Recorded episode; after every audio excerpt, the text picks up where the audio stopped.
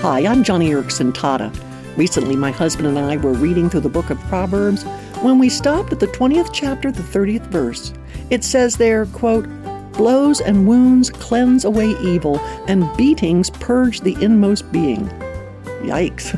Sounds a bit disturbing at first, but friend, it's true. Affliction is a tool God uses to cleanse us from the inside out. Through a trial, God may land a knockout blow to your puffed up pride. A deep disappointment, He may wound your heart.